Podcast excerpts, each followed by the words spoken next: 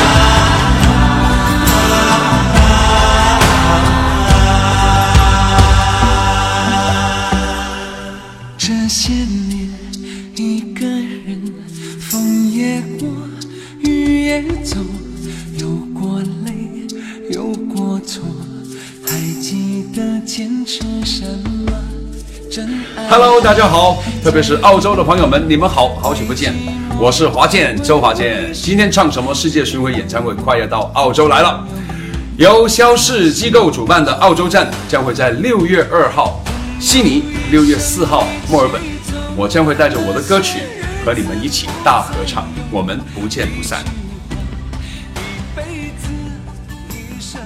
听众朋友您好，您现在收听的是 2AC 澳洲华人电台国语台的 2AC 会客室，我是主持人甜甜圈。朋友一生一起走，那些日子不再有。在我心中，曾经有一个梦，要做一个真心英雄。如果哪一天结婚了，我一定要和他合唱。明天我要嫁给你。最后，有没有那么一首歌，让我欢喜，让我忧？一声问候，最是暖心。听到这些，你会想起谁呢？没错，就是资深暖男周华健。似乎在每一个关键的时刻，总有一首周华健在心底响起。提起周华健，他就像我们的老朋友，尽管很长时间没有联系，但是只要听到他的声音，就会有一种久违的亲切和感动。周华健今天唱什么世界巡回演唱会？二零一七澳洲站就要到了，今天就和我一起走进久违的老朋友周华健，和这位国民歌王、资深暖男聊聊他的童年、他的青春迷茫期，还有他的音乐梦。华健你好，欢迎你到澳洲来。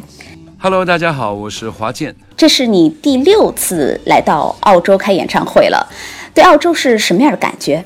没有错，非常荣幸。呃，这一次准备已经是第六次能够到澳洲来开演唱会了。其实我个人对澳洲是有个情谊结的。啊，我还很小的时候哈，当年我十七岁的时候，还在香港念中学的时候，当时香港就举办了一个很有趣的这个一一一个比赛。那比赛的得奖人啊，应该是前四名就可以去到澳洲去观光。啊，就是有点弄什么青年的那个观光大使之类的。那这次是以香港的名义去访问澳洲啊，这个意思。那个暑假我就忙了，我就快疯了。严格来说，应该应该十五、十六岁的时候，还没有到十七岁。那我就要写一篇作文啊，然后又画一个海报。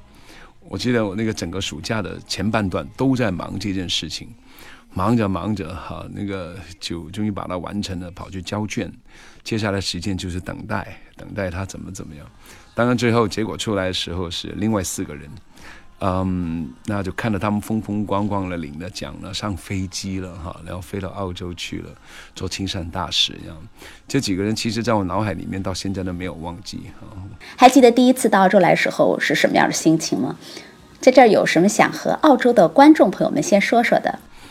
到经过很多很多年之后，啊，缘分也好，因为自己的工作的关系，我终于可以到澳洲去开我个人演唱会。你们可以想象当时我第一次踏足澳洲的时候的那种兴奋，那种爆发，那种那种我的梦想成真的感觉，然后就踩了这片土地上面，就是这种感觉。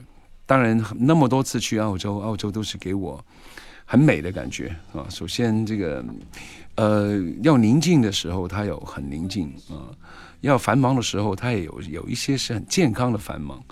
怎么讲健康的繁忙？像它不会像香港的铜锣湾啊，甚至现在北京、上海那样子的大都会的感觉。纽约啊、巴黎，我相信都不会是他们那种的繁忙，是很美的一个地方。呃，不管怎么样，这次第六次有机会到访澳洲，那我相信我应该有更多其他的机会，就算不是演唱会，我自己可能去放假，都是有可能的。谢谢大家的邀约。我知道你让人熟悉的曲目真的是太多了，每一次演唱会的时候都不能一一尽现，所以好多年前你在一次演出的时候就开了个先例啊，让。观众现场来点歌，没想到从此就成为了周华健演唱会的一个传统，也让你成为了点歌界的鼻祖。所以有人说，华健的演唱会与其说是一场演唱会，不如说是一场歌迷的点歌盛宴。那么这一次今天唱什么的澳洲演唱会，是不是也意味着会和现场的观众们有很多的互动呢？是什么原因让你想到了这个主题啊？这次演唱会主题是今天唱什么？没有错，那个。因为其实每一次演唱会，我们都会定一个题目，这一次也不例外。当然，我们也已经做了很多不同的选择。那我记得当时我们在开会的时候就提出了一个想法，就是之前的演唱会都有一个习惯，就很喜欢在 uncle 的时候哈，都会问大家想听什么，我就唱什么，啊，有个点歌时间就对了。那不知道怎么样就聊聊聊，大概也有点晚了，就就好像是我还是谁就冒了一句。呃，今天我们吃什么？那我就好像反驳，你还就想着吃？我现在我们在谈今天唱什么？诶，这就很直接了。那这种就很很朋友之间的关系，好像这样的聊天的感觉。那的确没有错。那么多年来，我跟很多的一些可能听我歌长大的一些朋友也好，歌迷朋友也好，真的真的就是一种朋友的感觉。那既然有这种亲切感的话，我们就别在那边。咬文嚼字哈，就清清楚楚的，接下来今天唱什么？那就居然就是在那么多个题目里面，就啊就选到这个题目，没有错啊。今天吃什么？啊不，今天唱什么？今天唱什么？真是非常让人期待。我想先和你聊聊你的童年。出生在洲际米店，是因为父母是做米行生意吗？小时候呢，我从零岁开始，没记错的话，应该到我七岁的时候，我们才搬走这个米店的。那当然，在我更早的时间，米店已经存在了，那都是我哥哥的年代。那可是我眼睛睁开有意识的时候，我所看到的就是一包一包的米哈，堆得高高的哈。那我小时候也顽皮嘛哈，到处跑来跑去，就常被大人那个呵斥哈。这堆米的旁边不能走过去，哪怕什么时候掉一袋下来把你压住就麻烦了。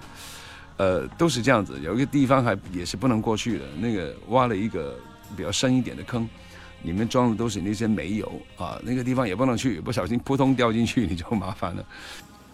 那从小在家里有没有受到音乐的影响或者是熏陶？哎，父母啊，你的爸爸妈妈对你最初的期望是什么样的？他们和你的性格差异大不大？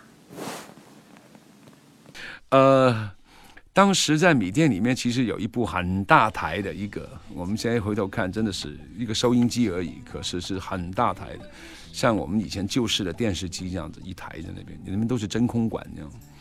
那常常哥哥就会在那边扭来扭去，收一些什么西洋的流行歌曲，听到很多猫王啊、披头士和 Beatles 的的那些那些音乐。可是每次一听一听呢，爸爸就来骂啊。换句话说，其实爸爸是很反对的。他总是觉得这些流行歌都是好洪水猛兽啊，让我们好好读书。当然我那个时候太小了哈，所以呢，其实都是看到爸爸在骂哥哥啊，哥哥就垂头丧气的这样子，把收音机关掉了，什么什么之类的。呃，父母亲影响呢，爸爸反而是主力哈，可是妈妈反而应该会是一个真正的 DNA，因为从小到大都会听到妈妈为我们唱一些儿歌之类的。那我从真的有意识开始，零岁到七岁间就已经常常的闻歌起舞了，在那边跟着唱了，乱唱这样。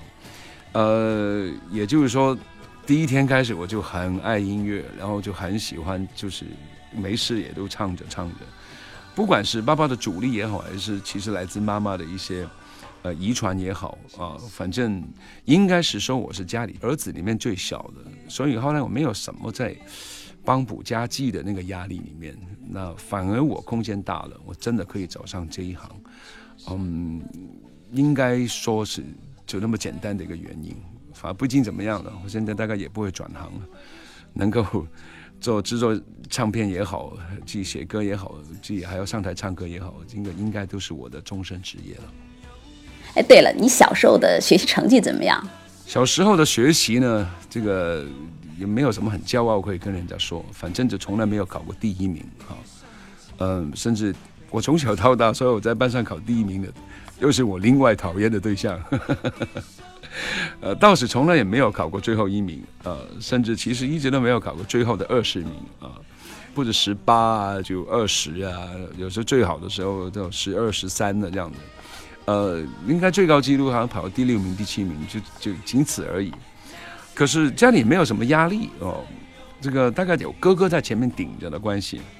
反而，你看，举个例子来讲，我真的是有机会接触到音乐哈，学到音乐的，倒是其中一位哥哥啊，因为他学会弹吉他，他自己在台北读书，所以他暑假的时候就把一把吉他带了回来给我。七四年的时候，三哥为什么会送一把吉他给你？是因为你特别的喜欢音乐吗？或者是把它作为你的生日礼物？还是说，因为你很喜欢用吉他去追女孩子？其实说老实话，到今天我也从来没问过他，你为什么会把吉他带回来呢？因为那个时候啊，在台湾来说哈，整个那个校园里面，几乎人人都有一把吉他，每个都会学唱一些哈当时的校园民歌。可是香港其实几乎在这方面都还是个沙漠，那没有人会弹吉他的。我记得当时我拎着那把吉他回到我自己香港的中学的时候，每个人过来想摸一把的，都没看过吉他的，结果在电视里面看过。那于是我反而是比较早有机会去接触到这些音乐，很有可能就是从头到底我都是很爱唱歌，很爱唱歌，所以哥哥总是觉得，既然我喜欢的，那也没有什么好送我的，就把他一把根本不要的吉他，他在读书的时候，反正差不多也要搬了哈，就快毕业了，所以就把他带回来了给我。呃，我们家也不喜欢送生日礼物啊，这样子什么都不是。呃，那肯定了哈。如果你弹了吉他，唱了几句歌这样子，那一定是一些荷尔蒙作祟嘛，不一定是朝着那个女孩子就会喜欢你什么之类。男生也会抱有一些很好奇的目光。反正一把吉他在手，你不再是以前的周华健了，这是我的经验。其实我们知道，在一九七八年的时候，那会儿你在香港已经是小有成绩了，为什么又会突然的？去台湾学习是准备放弃来走音乐这条路了吗？呃，在念到在香港叫中四啊，就是一般来讲我们说的高一吧。其实那个时候功课已经忙起来了，可是又跟了另外几个同学，的确在香港就参加了呃歌唱比赛，甚至有一次是电视直播的一个。素人可以去参加的歌唱比赛，可是你知道吗？香港那个电视一直播的话，几乎全香港都看到了。当天晚上，我们就在这个比赛里面要得到冠军啊！这个是香港无线电视主办的，嗯，不能说有什么是已经小有成绩啊，所以后来毅然啊离开演艺界，然后跑去读书，始终能够有机会去念大学，还是一件原来的愿望了。当时其实甚至没有想过，真的能够走上了这个所谓演艺的，还是说什么唱片界这样子这个路，甚至连自己都会觉得这条路其实是，你能够说它是很稳定的饭碗吗？就算我那个年代其实都算保守的，我是一个年轻人，我都不会觉得我立志就要走这条路，然后可以让这条路来养活我，甚至养活家人。嗯，现在不一样了，我觉得当今目下所有的。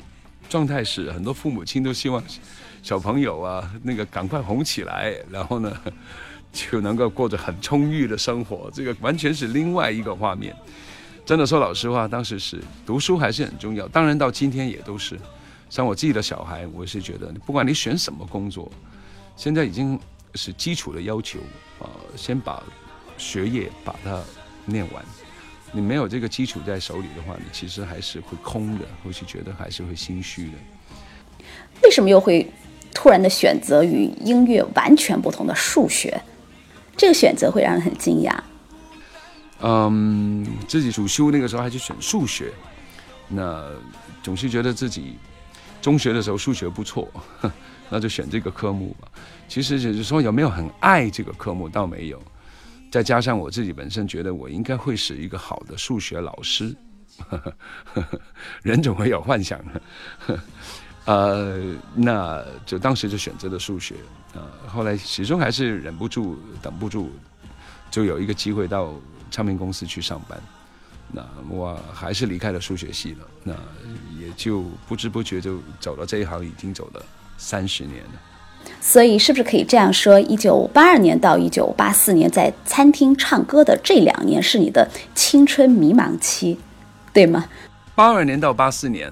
嗯，其实正确的时间我都不是很确定的。不过有个两年多的时间，其实我都在台北的一些民歌餐厅里面驻唱。其实不能说驻唱啊，我们那个时候其实那些民歌手全部都是业余的，也就是说，大部分要不是学生，要不都是有一份白天上班的一份正职，那都在晚上的时候自己能唱唱歌、弹弹吉他，就会去赚点外快。那当时也是在课余的时候，我就一路在。在从事这个民歌手的这个这个工作，嗯，迷惘是没有迷惘，甚至如果从我要不要有机会变成一个歌手了这件事来讲，这两三年之间，其实甚至已经把我的念头都打消了。我觉得我能够拿着吉他唱唱歌，就就是人，就是我音乐里面的最高峰了。能够这样去享受这个音乐，甚至能够赚点外快的话，已经是老天爷对我最。最大的恩赐了，因为客人来来往往啊，其实你没有知名度的，你是只是一个素人在台上唱歌，是没有人会真的坐在那边去欣赏你。我在这段时间里面是，我我只对着那个牛排，对着猪排，意大利面，什么凯撒沙拉，呃，什么奶茶，呃，什么什么可乐啊的这样的饮料在唱歌的。甚至有很多时候，我都看到老板都很愁，因为那餐厅都没有人，可是我还要在台上唱歌，那老板还是要付我钱。那只看到一个眉头深锁的老板，其实也是一种压力。不不管怎么样，那段时间我学到的乐理哈，因为你唱别人的歌，你就是一种吸收各种不同的歌里面的和弦的变化之类的，你反而那个时间可以有一个收获。更重要，也始终那个还是一个，你人已经到了一个社会上面去面对很多人生百态的地方，学到很多很多就是，呃，尤其是后来我真的就进了唱片公司当助理之后，那每一段时间里面的都是一个收获，都可以变成后来我可以用来自诩哈、自勉哈，用来发挥的的一些原材料，那倒是真的。那两年间当民歌手，其实是一个收获。还记得第一次和李宗盛见面的场景吗？李宗盛就是其中我在民歌餐厅里面的一个收获，因为有某一家民歌餐厅的李宗盛跟那个老板很熟，那有很多唱片界的人，尤其是一些年轻的制作人、啊作曲家、作词人都很喜欢去那个餐厅聚会。很奇怪，有某一个餐厅就是有这样子、这样子的一种氛围。当时李宗盛就是其中一个。他那个时候已经做红了两张唱片啊，有时候他的课余的时候呢，他就跑去这个餐厅啊，找人去打麻将。那谈到音乐的部分很少，那我们以一个第二圈、第三圈的呃圈外人啊，常常都坐在旁边去听他们聊天怎么样？那也就是那个时间认识了李宗盛，那他也听过我唱歌。后来陆陆续续，那个时间久了，他也确定我对音乐上面的热爱啊之类的，那也是他就介绍我去了滚石唱片。那当然，这一个这个才是在音乐路上的一个最大的转折点。那李宗盛啊，绝对是当初这个关键人物。那所以说，你说民歌餐厅有没有收获？还是有的。你觉得他是一个怎么样的音乐人？呃，李宗盛当然是一位非常非常出色的音乐人。我认为到目前为止，其实从台湾的这个角度出发，应该会有一个音乐的流行歌的名人榜啊，在国外好像在美国就有叫 Hall of Fame 哈，李宗盛绝对是其中一位这个台湾整个流行音乐的基石啊。大家都听过他太多太多的好作品了，那这个不用我来介绍了。他是一个全能的音乐人。我们都知道你的很多国语的歌曲当中，大家都很熟悉啊，也很经典的，比如说《花心》《真心英雄》《朋友》，还有《爱相随》。那在这么多的歌曲当中，你自己最喜欢的是哪一首？或者说，最能够表达你自己的是哪一首歌？没有错，我很多国语歌都很多人都很熟悉哈，这个命很好。花心的《真心英雄》的朋友，爱相随这些都是。呃，我最喜欢的其实说老实话，那些歌很红的就喜欢。其那不红的哈，通常都是我自己写的。那其实我也喜欢，可是也很难去说服你。那每一首歌哈，尤其是自己创作的时候，都是一个。实验都是一个一堂课，你怎么去写到一首歌，大家会共鸣，会去听啊？那流行歌哈，流行两个字就是很多人的意思。当他没有办法达到这个标准的时候，它其实就不是流行歌，它是一首作品啊。那那么多年了，已经看开了，已经不是说患得患失的一首新歌会怎么样哈？那。真心英雄，大家都知道是一个合唱啊。那朋友，如果那么多给我挑的话，始终还是一首最能够，你很容易就喜欢他的歌，甚至不能说喜欢，也就是说你会注意到他的歌，因为很多毕业晚会啦，很多朋友的聚会啦，现在比如二十年、三十年、四十年的一些同学会啊，也会常常拿着这个歌来唱。那当然，它也是一首最能够表达我自己的歌，因为我的个性就如此啊，那个。就很容易交朋友，那当然是朋友一生一起走，很容易就唱起来。如果你真的要我挑的话，我就选朋友吧。我记得在我上中学的时候，有段时间特别的流行看武侠剧。现在虽然说很多剧情已经不太记得了，但是对当时你唱的很多主题曲，却还是印象非常深刻哦。比如说《倚天屠龙记》的《刀剑如梦》，还有武当张三丰的。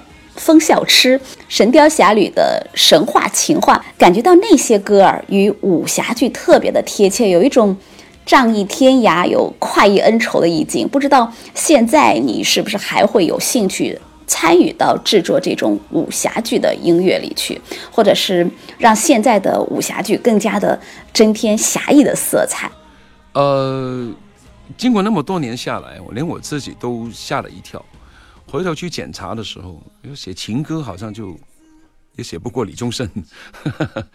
可是倒是很奇怪的，一些电影、电视的，尤其是武侠剧的主题曲，哎，我不晓为什么我就得心应手。大概是因为我的唱腔可以去驾驭到那种感觉。至于情歌方面的话，始终都还是比较起来，它就就就就就逊色了一点点。像之前的真的《倚天屠龙记》哈，像那个《刀剑如梦》啊，《风笑痴》啊，《神话情话》《神雕侠侣》的这些歌，嗯，其实我不晓得为什么写的又快，而且我刚用的词用的对的，就是我比较能够去驾驭它，嗯，这应该是我的声音的特质，所以导致到我去写这样的歌的时候是比较得心应手一些。那其实新的一些武侠剧我还是有有参与到的。最近几年前的一部呃岳飞的《金钟岳飞》这个电视剧的主题曲，就是我最近的武侠主题曲的一个作品。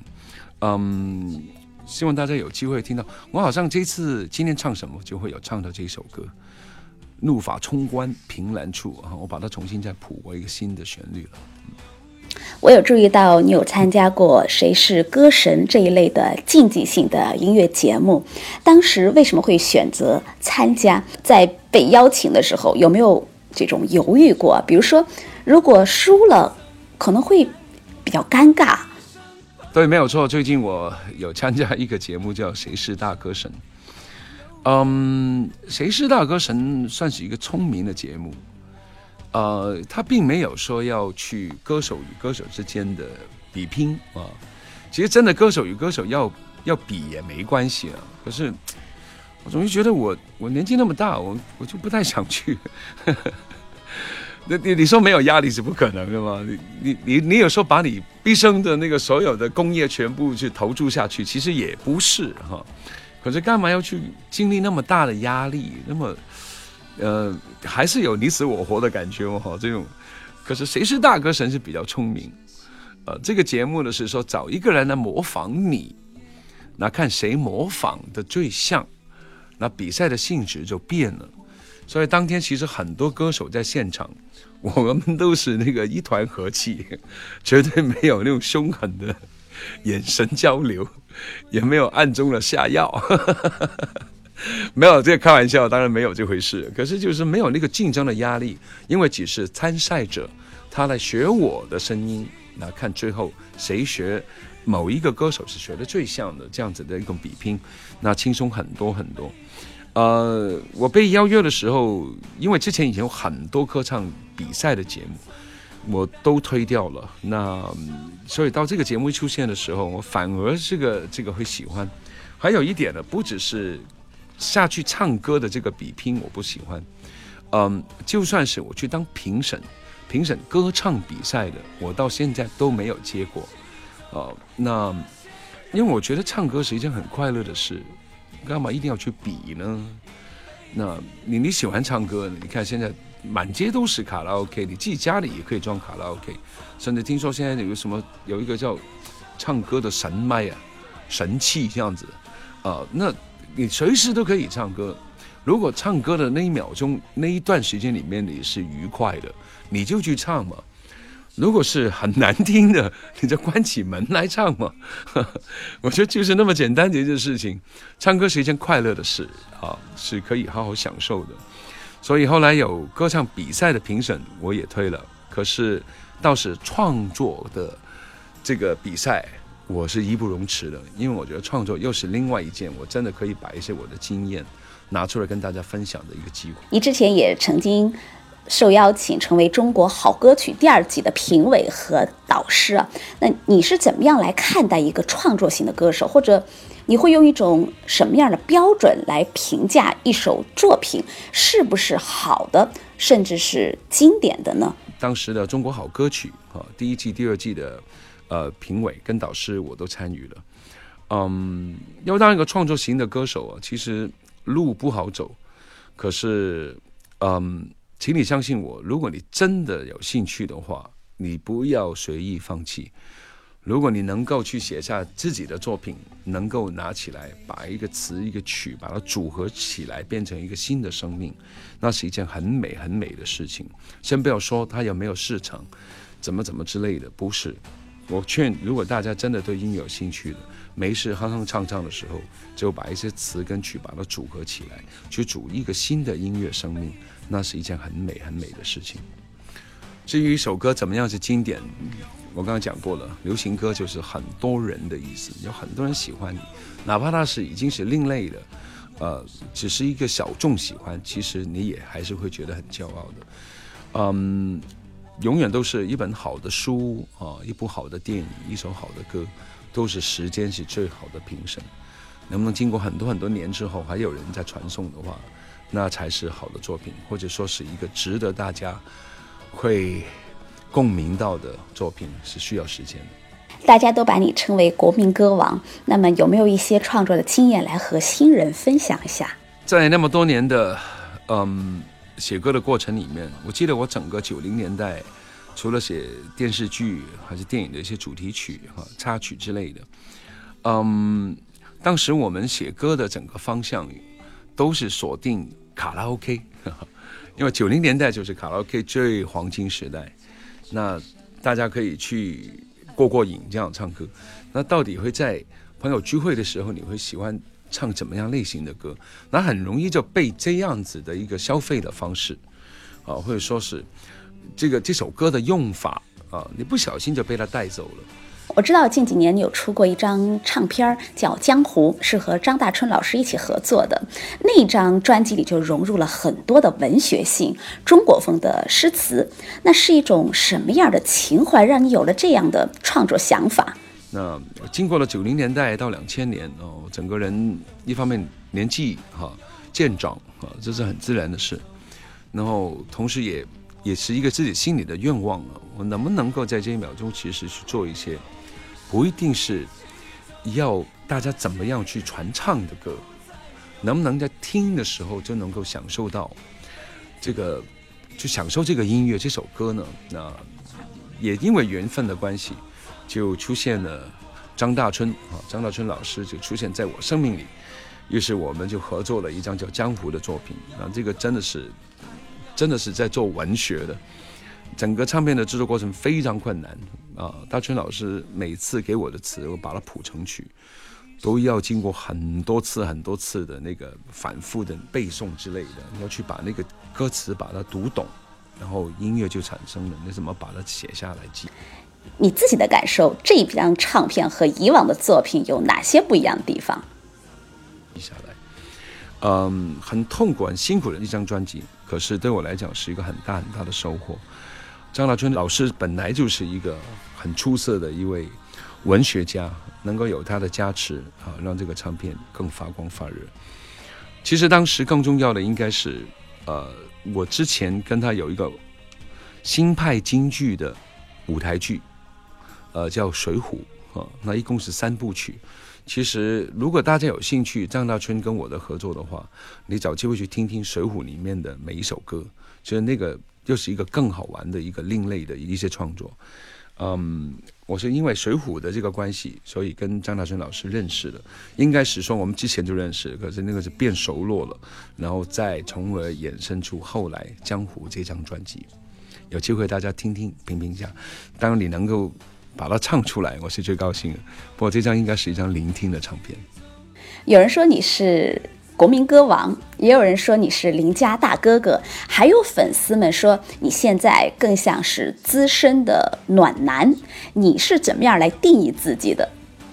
我觉得国民歌王，啊，对不起，其实不是歌王，是国民歌手。哈哈做人还是谦虚一点哈，是非常契合我的的一个一个一个，我很喜欢这个名字就对了，嗯。中间曾经发生过好几次的不同阶段里面的出现的一些行走江湖用到的外号哈，呃，可是怎么样掉头来看，都还是国民歌手是最合适的。呃，有人说什么 资深暖男啊，那个资深两个字用的实在太好了，资深呢其实就是老了啊，暖男呢哈就老暖男，暖老男。很老的暖男，其实就就总是怪怪的。资深的暖男其实都是怪的，就是国民歌手哈。我讲过了，个性关系哈，就算其实演唱会里面，其实我跟观众也有很多的一些交流，看着每一个人，甚至你们要点歌什么之类的，我们聊天，大家好，这个那能够有这样的机缘去扮演这样的角台上的一个角色，已经是我最大的福气了。其他什么什么都不用想。重新再一次哈，我是国民歌手，我的名字叫华健，周华健。我们看到了一个非常谦虚的华健，感觉你刚出道的时候那些歌曲好像有点儿轻摇滚风。那你以前是不是也有过摇滚梦？呃，早期出道的时候有一些轻摇滚风。这些歌曲我都想不起来了，好像有首《再爱我》吧，应该是算是，那也不轻了。嗯，说老实话哈，摇滚不是一件容易的事。也就是说，一个歌手是当一个摇滚歌手的话，是有很多难度的，包括他自己生活方式，包括他自己对音乐上的喜好，呃，包括他自己跟乐队的关系啊，包括他在能不能够在那个词曲里面去表达出一些怎么样的一种，呃，说老实话哈，就怎么样去破坏。然后再建设，其实这个都不是我的个性。那你说轻摇滚风可能会有一些吧，因为，因为我们也常常用到很多那个电吉他之类的这样子的乐器。可是始终我是没办法挂上摇滚两个字的，那是另外的一个课业啊，这是一件是一定某一种个性的人才能做得到的，不是好与不好的问题哦，不要听错我的意思。嗯，我有我自己的一个生活方式跟我的喜好，也有我的个性，更重要就是我的声音没有办法做到那样子的所谓破坏性，然后再建设，做不到。嗯，我完全是另外一种的一个一个风格。嗯，其实我也没办法说上来是哪一个风格，呃，很单纯的就是有一首歌大家可以一起唱的，然后在某一种场合里面合适的，甚至其实情歌也好，甚至悲伤的情歌也好，也应该有一个属于我这个个性去表达的。我无法归类它，可是摇滚两个字，呃，我我真的扛不起。今天整个聊天的过程，你一直都是面带着微笑，而且你作品当中都是非常的积极正面的。有没有尝试过在这一类的作品里也表达一些消极的情绪？对我一直都给人的感觉都是，嗯，这个面对什么的困难都是微笑啊，然后反应积极的。其实我也有不高兴的时候，其实我也有难过的时候，我更有那个不知道如何是好的时候。不过我总是觉得。如果能够帮你解决问题的朋友啊，那我就会独立去找他们去商量，叫他们帮忙之类的。我不会站在一个什么公开的地方，然后大吼大叫。我觉得那个不是解决问题的方法。那当然，一天吃好的也要过，一天不好的你还是要过。那最主要是你周边的人如果帮不上你忙，你去分享那种负能量是多余的，你只是带来大家的负担。那反而是反效果的，呃，那么多年下来，我更加证明了这个事啊，嗯，我如果一直是很欢乐的去处理所有事情的时候，其实回头来能够回来的助力全部都是正能量的。如果大家能够去试试看这种过日子的话，我相信呃，生活一定会容易一些些。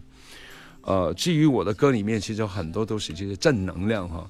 反正应该都是欢愉一点点的，反正应该都是微笑去面对的，很多都是有很多作品都是这样子的。最后，如果让你对音乐这个梦想用一句话来概括，你会说什么？对于我的整个人生来讲啊，回头去看看这整个音乐梦想，我现在进进入了我自己个人的另外一个音乐的阶段啊，我应该要参与多一些些，呃，音乐上面都有需要很多的。编曲的哈，其他音乐老师的帮忙。